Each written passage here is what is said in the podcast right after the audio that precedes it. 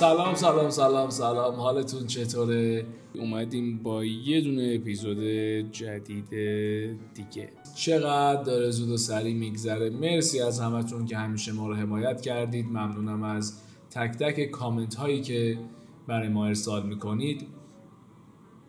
و فراموش نکنید که شما می‌تونید موضوع پادکست های بعدی ما رو مشخص کنید.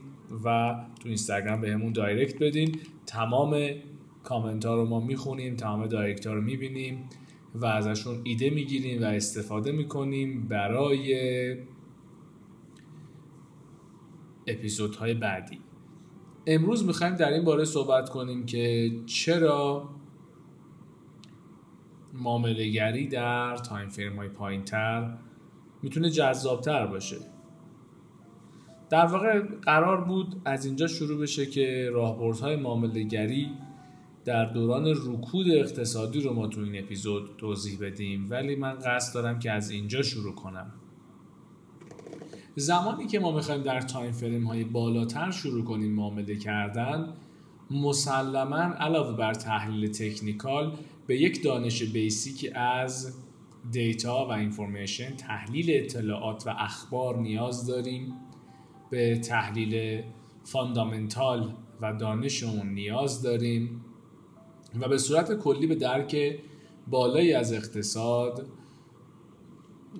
نیاز داریم توی این تحلیل و مسلما می‌دونید که بازارها قابل پیش بینی نیستن به خصوص در بلند مدت. به همین دلیل یک فرد رو می‌بینیم که چند سال وارد بازار میشه چند سال سود می‌گیره و بعد مجدد چند سال ده ها برابر سود خودش رو از دست میده. یا یک فردی رو می‌بینیم که یک دوره ای توی بازار اومده حالا به هر دلیلی شانس حالا موقعیتی که توی اون پارت توی بازار داشته یا به هر دلیل دیگه میاد و یک میزان سودی می‌کنه و دیگه تموم میشه. یعنی با ثبات نیست. نمی‌تونه نگهش داره. به نظرتون دلیلش چیه؟ خب بازارها که همیشه در حالت رونق خودشون قرار ندارن. یعنی فردی رو در نظر بگیرید که در اوج رونق یک بازاری میاد وارد میشه. اوج رونق بازار بورس تهران.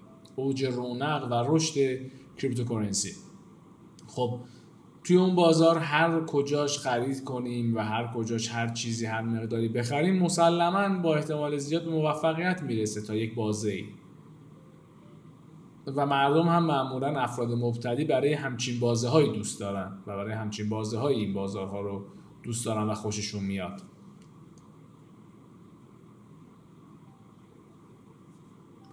و یک فردی ممکنه به اکثر افراد یک فردی نه. اکثر افراد میان سیستم های معاملاتی خودشون رو بر اساس این دوره های رونق بنا می‌کنن. این اصلا به این فکر نیستن که ممکنه رکودی هم وجود داشته باشه که ممکنه جز business cycle ها ما در مباحث مربوط به business cycle و چرخه های در واقع متنوع بازار مفصل همیشه با بچه ها صحبت می‌کنیم. هیچ وقت هیچ بازاری برای همیشه خوب نیست. اصلا ما هیچ وقت هیچ بازاری نداریم که برای همیشه خوب باشه. تمام بازارها درگیر رونق و رکود میشن. و حالا تصور کنید افرادی رو که با شوق رونق وارد بازار شدن سیستم معاملاتی دارن و فکر می‌کنن که معامله گرن و کما اینکه فکر می‌کنن که سیستم معاملاتی دارن و بعد بازارها درگیر رکود میشن یا دچار افت شدید میشن. و افراد بسیار زیادی از بازار کیک اوت میشن اصلا واشت اوت میشن میرن پولشون از بین میره و از بازار خارج میشن. این اتفاقی بود که اگر فقط یه 4 5 سالم تجربه معامله گری داشته باشید ابتدا در بورس تهران اتفاق افتاد و بعدش هم در بازار کریپتوکارنسی.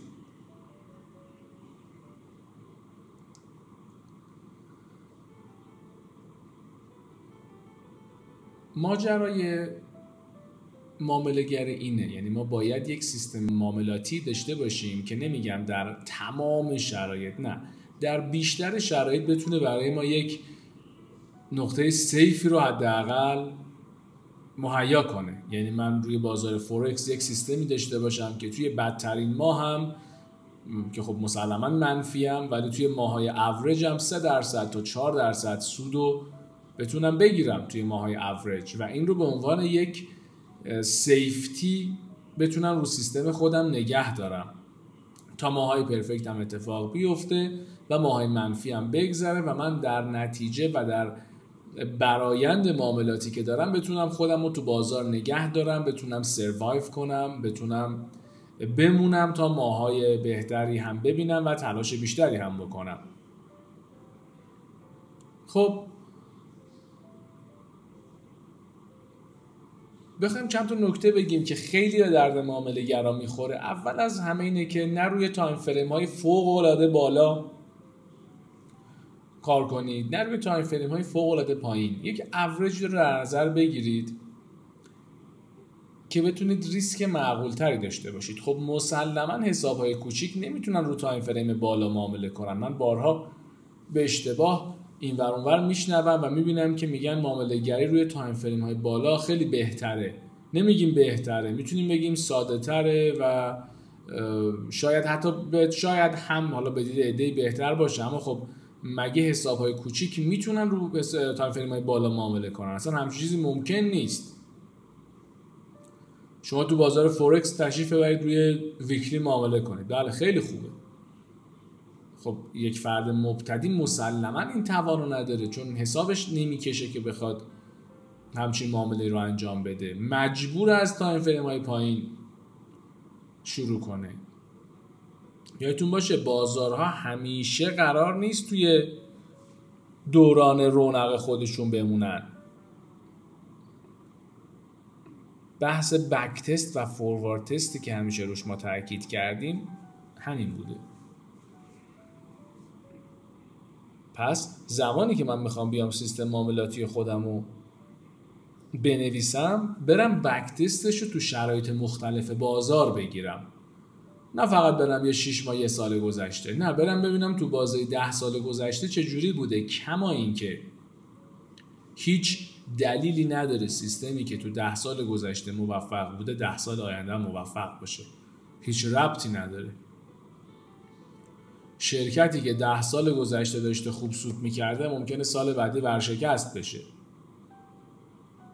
آدمی که ده سال قبل شغل خوبی داشته ممکنه امسال از کار بیکار بشه. پس این با این رندومنس سعی کنید کنار بیایید. بخشی از بازار اتفاقیه و بخشی از بازار دست ما نیست. ما سعی می‌کنیم اتفاقات بازار رو با چشم باز ببینیم و بعدش بیایم طبق اونا تصمیم گیری کنیم. خب پس راه حل چیه؟ راه حل اینه که اول از همه از یک سیستم معاملاتی ساده استفاده کنیم سیستم معاملاتیمون تا جای ممکن ساده باشه به دور از پیچیدگی نکته دوم time frame مون ترجیحاً time frame های معقول و پایینتر باشه برای مبتدی که بتونه استاپلاس های معقولی داشته باشه. و سه بچه ها به این توجه کنید که اصلا دنبال این نباشید که سودهای بزرگ تو بازار کنید. دنبال سودهای کوچیک و تکرارپذیر باشید. براتون بخوام مثال بزنم. اینکه خیلی خوبه که این هفته یه نفر که می‌خواد ورزش کنه. صبح پشه بره یه پیاده روی بکنه بیاد ورزش کششی خودش رو انجام بده. بعدش بره یه ورزش سنگین بکنه بیاد استراحت کنه دوباره یه ورزش سنگین دیگه دوباره شب بره recovery و دوباره کششی stretch. خب شاید کسی که قهرمانه و champion ه و athlete هستش بتونه اینجوری کار کنه. کسی که ورزشکاره خب همچین lifestyle ی داره. من دارم برای یک آدم نرمال مثال می‌زنم. یک آدمی مثل ما که هدف اصلیمون ورزش نیست مسلما هدف اصلیمون بازار مالی. خودم عرض می‌کنم خدمتتون. برای من صرفا یک برنامه ساده که بتونم تکرارش کنم کافیه. مهم تکرار پذیریه مهمی نیستش که من یک ماه 40 درصد بگیرم یه ماه منفی 20 درصد یه ماه 100 درصد یه ماه منفی 80 درصد. اگر من می‌خوام سیستم معاملاتی داشته باشم که کاری نداشته باشم به اینکه ماه بعدی پاندمی جدیدی اومد قحطی اومد دوران رکوده دوران رونقه اصلا برای من فرقی نداره و برای من اصلا مهم نیست که چه دورانیه. یک سیستم معاملاتی خوب سیستم معاملاتی که بتونه به صورت همیشگی و مداوم بازدهی معقولی داشته باشه. چون فقط در این صورته که ما می‌تونیم به خودمون بگیم معاملهگر و شغل خودمون رو به صورت full time معاملهگری اعلام کنیم. امیدوارم که این اپیزود براتون خوب بوده باشه و حتی اگه یک کلمه ازش یاد گرفتین ازتون می‌خوام که ما رو با دوستای خودتون به اشتراک بذارید. مرسی که ما رو لایک می‌کنید کامنت می‌ذارید و نظراتتون رو روی اینستاگرام به ما دایرکت می‌کنید. امیدوارم که پرفکت باشید. هر کجای دنیا که هستید در حال انجام هر کاری که هستید هر ساعتی از شبانه روز که هست موفق باشید. تا اپیزود بعدی. چاو.